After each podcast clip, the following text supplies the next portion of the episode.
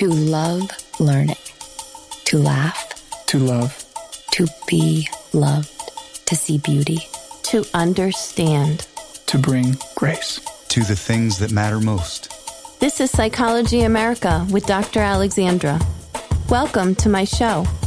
For every life stage, we have questions. Let's enhance our lives together as we explore the things that matter most.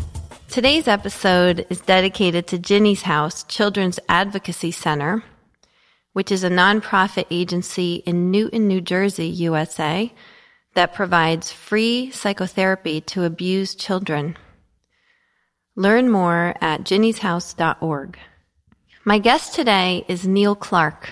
Neil's an attorney that recently moved from living many years in Philadelphia to a smaller town of Milford, Pennsylvania. We found ourselves discussing the dilemma of how to disagree without being disagreeable when Neil and I were talking about politics, um, especially how to do that when you're talking about politics with family, friends, and neighbors. Now, Neil, this whole discussion started when you shared a story about how as soon as you moved to your new town of Milford, you attempted to get to know the issues that were important to your town by joining the Milford Borough Facebook page.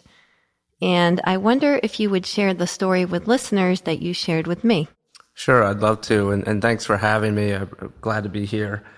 So I moved up from Philadelphia after 20 years, and Milford is, is quite the difference from uh, Philadelphia. It's a smaller rural community and I didn't know anyone. So what I thought the best way to kind of figure out what's going on in the town was to pull on, you know, look at the Milford Borough page and, and see what, the, what, you know, issues are affecting the community. Well, the issue at that moment wasn't, hadn't anything to do with what was going on in the community, but had to do with a particular political issue. Um, in this case, it was voter ID and, um, and whether voter ID requiring voters to present an ID would suppress voting. Um, my view of it at the time was I thought it did. I thought that if you look at the statistics and everything else, that yeah, I think it does suppress voting, and that was sort of my position. And I articulated as such and got a on lot. On the Facebook page. Yes, on the Facebook page. You wrote, I think that if you make voters have to present an identification, it'll prevent them from voting. Exactly. And I thought that it was a, a way in which people were trying to suppress voting. And that was my position, and I kind of articulated that. Um, and got a lot of pushback from my fellow Milford Borough residents. Um, and at first, it was um, had it was sort of shocking in a sense because it was very um, strongly worded, and it wasn't like a dialogue. It was you're wrong. You don't know what you're talking about. And, and I had to, it was sort of, this isn't how I envisioned engaging my neighbors initially. Um, but after a while, so I did some research and I pulled up some, you know, studies that talked about the connection between voters' IDs and, and suppressing the vote. And that then moved the dialogue to more to talking about the studies. And so you brought in those studies into the Facebook exactly. discussion. Exactly. And I brought in some factual, what I thought was some support for my position, which then led, you know, the other person to present the actual critique of those studies. And it turned out that his critique was right. Um, as I read the critique, I realized that, you know what, those studies, there's some flaws to those and they really don't say what I thought they said. And at that moment, I was stuck with the point of, wow, I'm going to have to concede this. Um, which is not something that in my profession you really ever want to do, right? And as a lawyer, you don't want to concede your point in front of the judge because you have to represent your client. It's not usually the best thing to do to say the other side is right. Um, so I was stuck with this, like, oh gosh, what am I going to do here? And I realized that part of it was if I wanted to connect with these people who are my neighbors, part of it you have to show a little humility and recognition that, you know, sometimes you're not right. And so I said, you know what? That's a fair point, and I think you're right about those articles. And thank you for presenting them to me. And I really enjoyed actually engaging in a discussion. And so I was left with that thinking, you know, this is how it kind of should be that uh, you engage with someone and then you're able to find that you may still disagree somewhat, but that they, you see their position and their side and you're able to have the uh, ability to say, maybe I'm wrong and maybe I need to reconsider this. And so I, as I thought about it, it's a, we're in a, you know, election season here in America that is so divisive and people are so on opposite sides. And frankly, it seems like no one really wants to connect. They just want to articulate their positions and then walk away from them. And I don't think that we still have to live with these people in our neighborhoods, in our families. And I think that we need to find a way to try to bridge that gap and, and come together.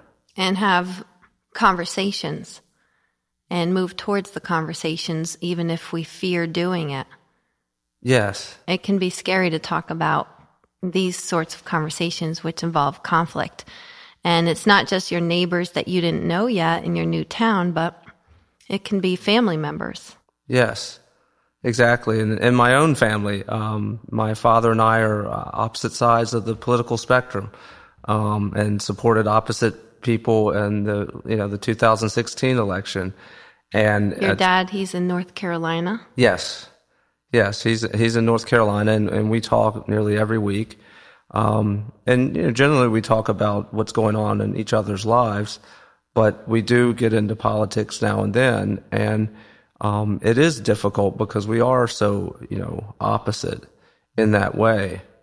But we obviously love each other and we respect each other, and I think that what has become difficult in this climate is that the other side doesn't respect the other side. Meaning, if you hold that position, how can I respect you? And obviously, with family members, you know, there's a built-in, almost assumed respect, right? Because they're your family, and so you you come at the argument having to respect them. Um, and but it's it's a challenge sometimes when you you know the other side feels that how could you feel this way? What are your values? If you support this, then your values must be so different than mine. But yet you're in my family, and a family is is the accumulation of sort of shared values that are passed down from generation to generation. And so it makes it particularly dicey when it comes to talking about political you know, issues with your family, particularly where your family members hold an entirely different view than you do. So how how have you found a way to do that with your dad? Well, th- it, it takes listening first and trying to understand what is it that they actually think about the issue and almost be able to parrot it back to them. Um, because I think that what happens is we're almost ready. We kind we think we know what the other side is going to say, and what we're thinking of instead of listening is actually what's going to be our retort to that, um, which is not a great way to listen and to understand. Right. Um, you know, and I face that because I'm sort of trained to do that is to, when I'm listening to my opposition's argument. So you're speaking about yourself as an attorney, as yeah, a as an litigator. attorney, as a litigator, as a, you know, and litigation is simply lawsuits, right? I, I represent one side that's usually suing another person. And so, and I'm advocating for my side to win. And so when I'm listening in a courtroom to someone, I may be listening to what they say, but I'm also thinking, what's my automatic response to any of this? I'm not trying to necessarily understand. I'm trying to formulate my response and to rebut that. That's successful as a lawyer. It's not so successful with family members because what that does is just what they hear is disagreement. You're not listening to me. And so I found myself having to take my professional training and sort of put that to the side and try to relate and connect as a family member. This is someone who raised you. This is someone who cares for you and taking that in. And I think when I do that, I have a, a kind of better ability to, to listen and to hear them. Um, doesn't mean we agree. It just means I think that we're able to talk about it in a way that doesn't leave both sides being angry at each other. Right. Yeah. I think I'm on the same page with you. And um, with the idea of listening better. And in preparation for this podcast, I put together what I thought were four psychological principles that could could be helpful in talking about difficult conversations, especially about politics. And I'd like to share them with you. That'd be great. Okay. And the first one is right in line with what you just said. And it's the principle of seeking first to understand and then being understood. And I'm going to call that the St. Francis principle because I really like the prayer of St. Francis.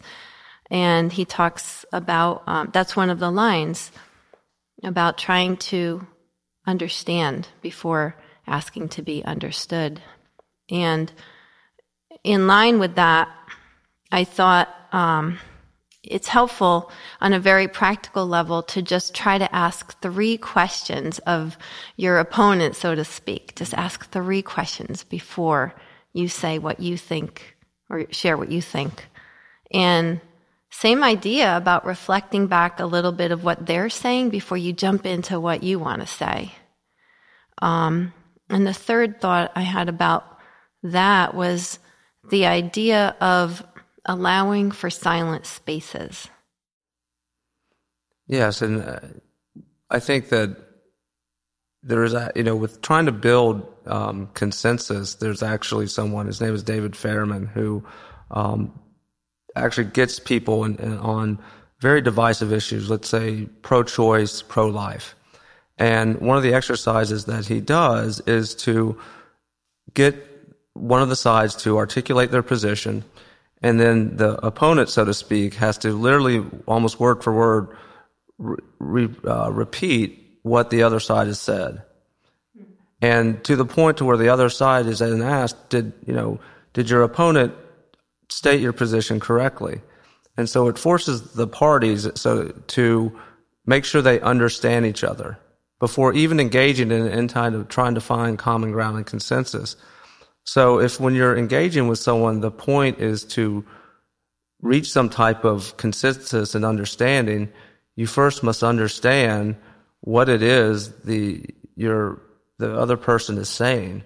And so it requires just sort of being still and listening and not having the voice come up, oh, I'm going to, here's my argument against that, and here's my argument against that. And like I said, as a, an attorney, I face that difficulty because I'm trained to do the, the, part that isn't helpful for listening. Yeah. which is yeah. to try to shut it down, to try to, what's my, you know, what's my counter to that? Mm-hmm.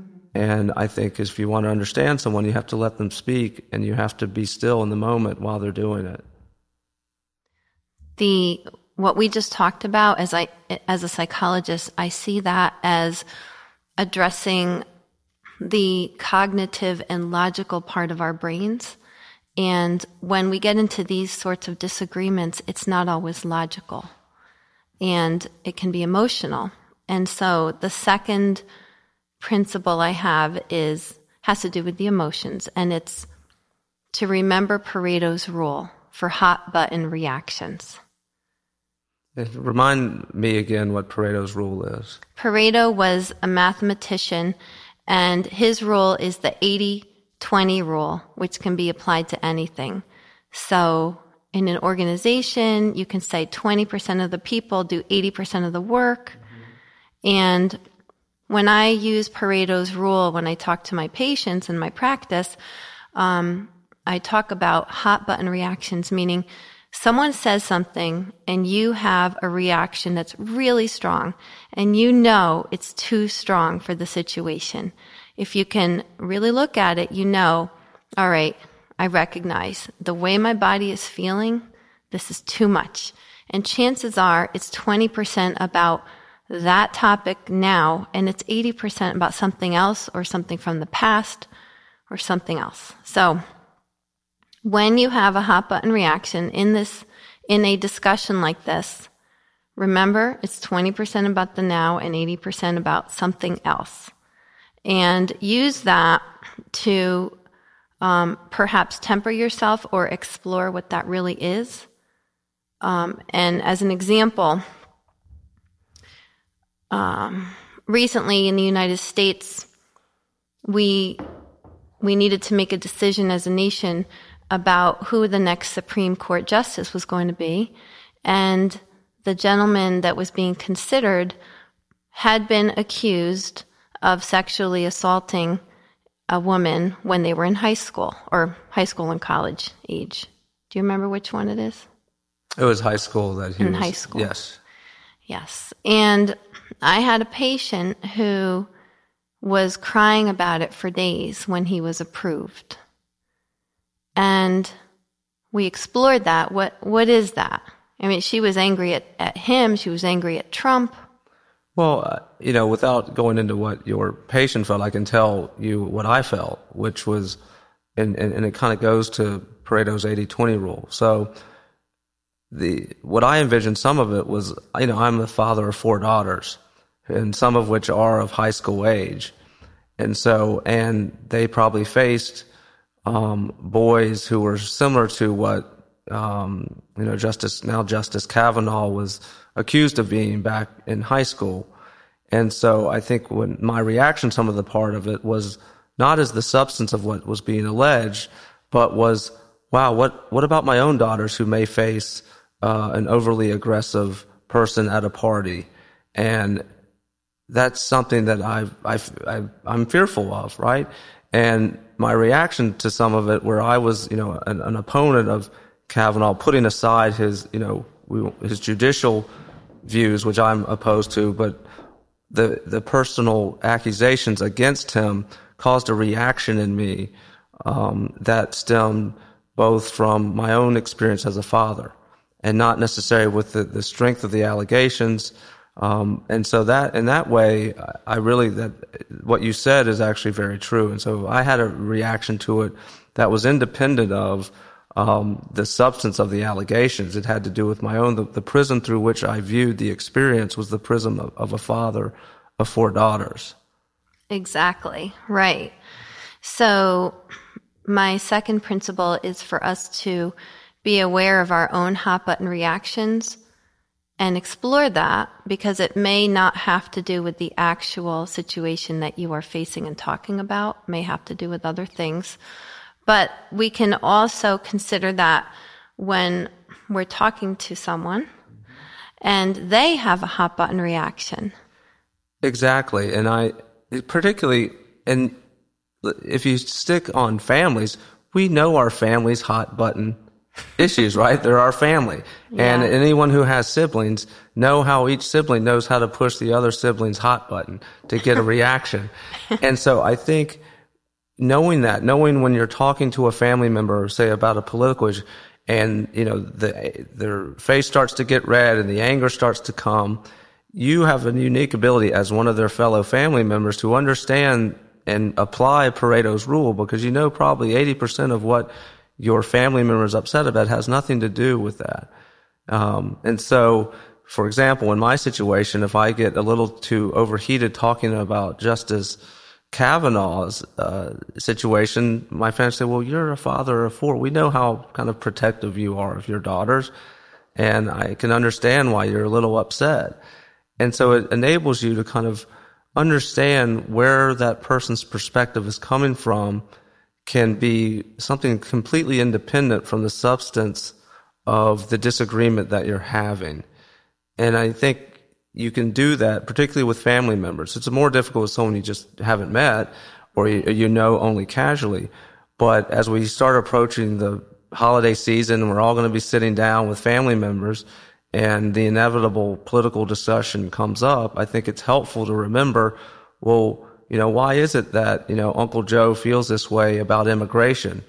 Well, maybe Uncle Joe lost his job to um, you know, the when the textile mill moved to Mex- Mexico, and so he's he's been bitter about that, and so his views of Im- immigration may be tempered by that, and so if we understand that background about Uncle Joe, maybe we can understand where his anger and, and hostility toward immigration comes from, and try to, if we want to build kind of consensus with Uncle Joe, then maybe what we could do is talk about, um, you know, the fear that he has that his job is going to be displaced and how maybe immigration actually helps jobs. And, you know, we can talk about the issue of immigration surplus, which actually immigration improves the economy. And maybe that's going to stem Uncle Joe's fears a little bit about immigration. So, but the how, first part is to acknowledge the emotions that are driving Uncle Joe. Yes. And to maybe ask him about that and let him talk about that or give him the space to talk about the emotions that are driving it. Exactly. And so instead of leaping right into the arguments about why you're wrong. Yeah, yeah, you're wrong. Let me tell you about all the benefits of immigration and then start citing statistics. You give Uncle Joe the space to talk about why he feels the way he does and how his personal experiences in his life may have led him to believe that. And so you're acknowledging his own experience um, and then if you want to try to persuade, you know, Uncle Joe to see it in a different way, say, listen, we can address your concerns and immigration actually will address those. They won't um, make those fears worse. They'll actually um, help alleviate them because if we talk about that immigration brings more jobs and leads to more productivity, then that's going to take care of Uncle Joe's fear that more immigration means less jobs and, and, and less opportunity.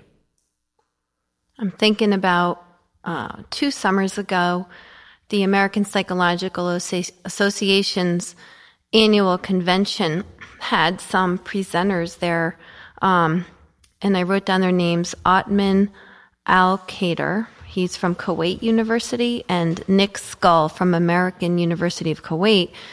Uh, these two professors and researchers collaborated and got access to terrorists that were in jail from ISIS and Al Qaeda. Oh, wow. And they wanted to study what it what it is that brought them to that situation. And one of the key things that stood out is that they had never been trained in critical thinking in their education. Wow. I, I think I see that and I think that some of the time is the difficulty when you talk about these topics is you can notice sort of errors in, in reasoning on the other side. And so when you, it, it becomes difficult when one person is engaging in, in, a certain type of reasoning, you're engaging in another. And it's hard to bridge that kind of understanding, uh, particularly when it comes to facts, right? I think that where we have difficulty right now is we can't even agree on what the facts are. Right? We have, and so, you know, or one side says, you know, the facts aren't what you say they are because the source for which you got those facts are completely discredited. It's from, you know, a, an outlet that we, that I can't agree is a reliable outlet. And so you get in these things where the lack of, you see the lack of critical thinking on the other side, and then that just causes the argument to just to devolve into sort of name calling. Right. Um, but I think there's also a connection between one's ability to reason and the emotion that one brings to the issue. Yeah, mm-hmm. the ability to reason is helped by that first step of seeking first to understand, right? Yes. But the emotion can cloud that cl- critical thinking. It can. Um, you know, and, you know, there's a saying that your feelings aren't facts. Um, and facts aren't feelings. And so, but I think people, when they start to discuss these issues, they're coming at it initially from a sense of feeling, you know, the feeling of anger or resentment. And so the facts that they pick are the ones that they, that actually feed that fear that they have or that view that they have or that feeling. And so they pick the facts to meet the feeling. At times. And yes. Yeah. So the third idea I had acknowledge some truth in what they're saying. And this isn't always easy. And I linked this to my studies of forgiveness for a different podcast on forgiveness that um, happened a few months ago. And forgiveness therapy, which is a part of having a conversation, one piece of it involves something called bearing the pain. And what that's talking about is that sometimes people can get caught up in a negative cycle of fighting in the same way that their gen- generations of families have fought in certain ways. And in order to break that pattern in the next generation, someone has to stop. And in order to change the pattern, there has to be a transition period called um, involving bearing the pain. Yeah, and I there's you know the pain obviously from you know family issues or family traumas is different than the the pain of admitting that you're wrong in the course of a political discussion or some policy discussion. And so, you know, we started with that example that at the beginning, which was about the, you know, the voter ID issue where I had to kind of bear the um, pain of having to admit that I was incorrect and that someone had presented something that changed my mind. And that takes courage. You, Yeah. you had to admit that you were wrong. But uh, I, yes, it may have taken courage, but I think if you come to the idea that the purpose of the dialogue in the first place is to understand, right? If if that's my purpose, and through what the other person gave me and presented, I was able to now understand more than I did when I got to the. So the goals of the actual purpose, the goals had been fulfilled. If my goal is to, to better understand and to understand my neighbor, understand the issue, it really didn't take that much courage at all because all I was doing was realizing that we have attained the goal of the discussion in the first place. And so that's why to understand is such a critical part of this and making that the goal. And that's why I think that, yeah, it was initial kind of, you know, pain of my ego, I guess, um, having to take a hit that I was wrong. But in the end, when I realized that the, the higher goal had been achieved, that really wasn't that big of a pain at all. That speaks to the fourth thing I came up with, which is acknowledge the big picture of what you both want. Yes, I think that's so important. And particularly when, but the problem is I see that people go into these discussions with it's win or lose. It's, you know, we've not had a productive discussion unless the other side agrees with me. and as we all know, that's very unlikely to happen, right? The other side is, is probably going to be, has years and years of believing what they believe in. And your 10 minute discussion or your, a couple comments on the Facebook post is not going to change their mind. So maybe removing that as the goal will help further the dialogue. If, if the goal is to better understand and to reach a better understanding of the issue at hand, and you can walk away from that interaction saying, yes, I think I now understand what this person is saying. Now I understand a little bit more about the issue than I did when I didn't engage. And with that understanding, we can then, you know, at, at some point reach maybe a consensus on certain issues. Yeah, you're talking about the goal for the conversation, but I'm talking about the bigger goals about, okay, what do we both want for our nation? Let's say if this is a political discussion. What, Yeah. there are things that we both can agree on that we value Oh, yes. And for so, our children, for our mm-hmm. nation. Yeah, so it's, you know, what we, exactly, and I think that's particularly helpful to remember when you're engaging in discussions with, your neighbors want what you want, right? Your neighbors want good education for their children. They want good jobs for the surrounding community. They want safe streets. They want, you know, bridges that don't fall apart. I think we can all agree that that's what we want. What we tend to disagree about are things, one, how to get there, or we, we forget that some of the issues that we're talking about have no bearing on the, on the, on those things that are most important to us. Right. And so I think we need to remember how, you know, we both share the idea of putting, you know, our kids in schools that are safe and to provide for, you know, our children. And that's the same goal, even though we may have different approaches to it. So you have an 80 year old friend. His name is Dillip. He's your cigar buddy. Yes. And, um, And he's also my intellectual uh, hero because Dillip is the most intellectually curious person that I know, and he still reads all kinds of articles even at the ripe old age of 80. and is always telling me about them and on fire about them. And it's, it's just a wonderful, he's a wonderful person to be around. And he sent you an article from uh, the current psychiatry journal. And you shared that article with me. And the editor in chief, Dr. Henry Nasrallah, he made two suppositions about how extreme politics affect the brain. Yes, and it was a fascinating article, and, and, and one that was somewhat, to me at least, a little a little scary, uh, particularly about the part where you know the the stress that it puts us under is something that we can then pass on to our children. Um, you know, as a father, that that was something that um, really I, I, I read and was sort of worried about. Yeah, he was um, one of the big points that he made was had to do with something called epigenetics, and he was theorizing. Well, first of all, I think it has been found that genes can be expressed. Genes don't have to be expressed, but they, you know, they can express themselves under, let's say, very stressful conditions. Um, certain genes will express themselves and you will have PTSD or you'll have anxiety. And what's scary is that if your genes express themselves and then you have children, those genes can then be expressed in the children, which otherwise wouldn't have been. Oh, got you.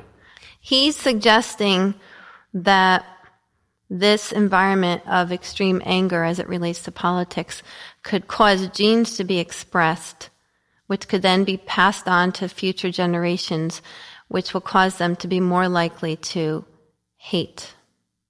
Yes, and that, that was the part, and I think another, that was the part that gave me pause. But another thing that I found very fascinating with that article was the idea about how love and hate are sort of the the same side or different sides of the same coin, and that the passion that one feels in love um, is very similar to the passion that one feels in hate, and so and it gets one to kind of cling to their to your respective positions.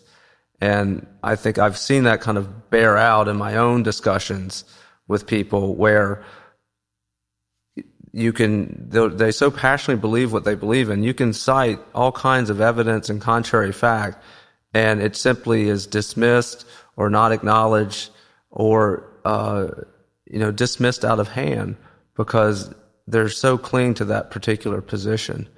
And so I can see that about in in the relationship between passion and hate um, you know, because, you know, let's just take, for example, passion, right? We've all had friends or, or even ourselves. We've been in relationships where all the facts say we should not be in this relationship, but yet, and all our friends tell us so, but we, we dismiss it or say, you know, or, or come up with contrary facts, um, to justify why we're in that because of the passion of it. And so that part also really jumped out at me and struck me.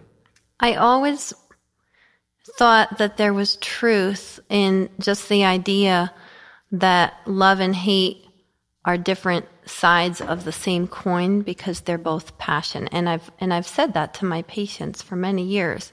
Um, the way that this doctor presented it, I felt like it was a bit of a leap because he was saying that these four or five regions of the brain are lit up by love and then two out of those four are also lit up by hate, so they're the same.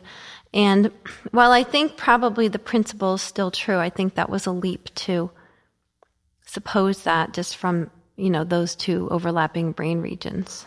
Yes, and I and I think you know I, I take a little. I, I think I believe the article probably a little more than you do, um, because I I guess I'm using my own and sort of apropos of what we've been talking about.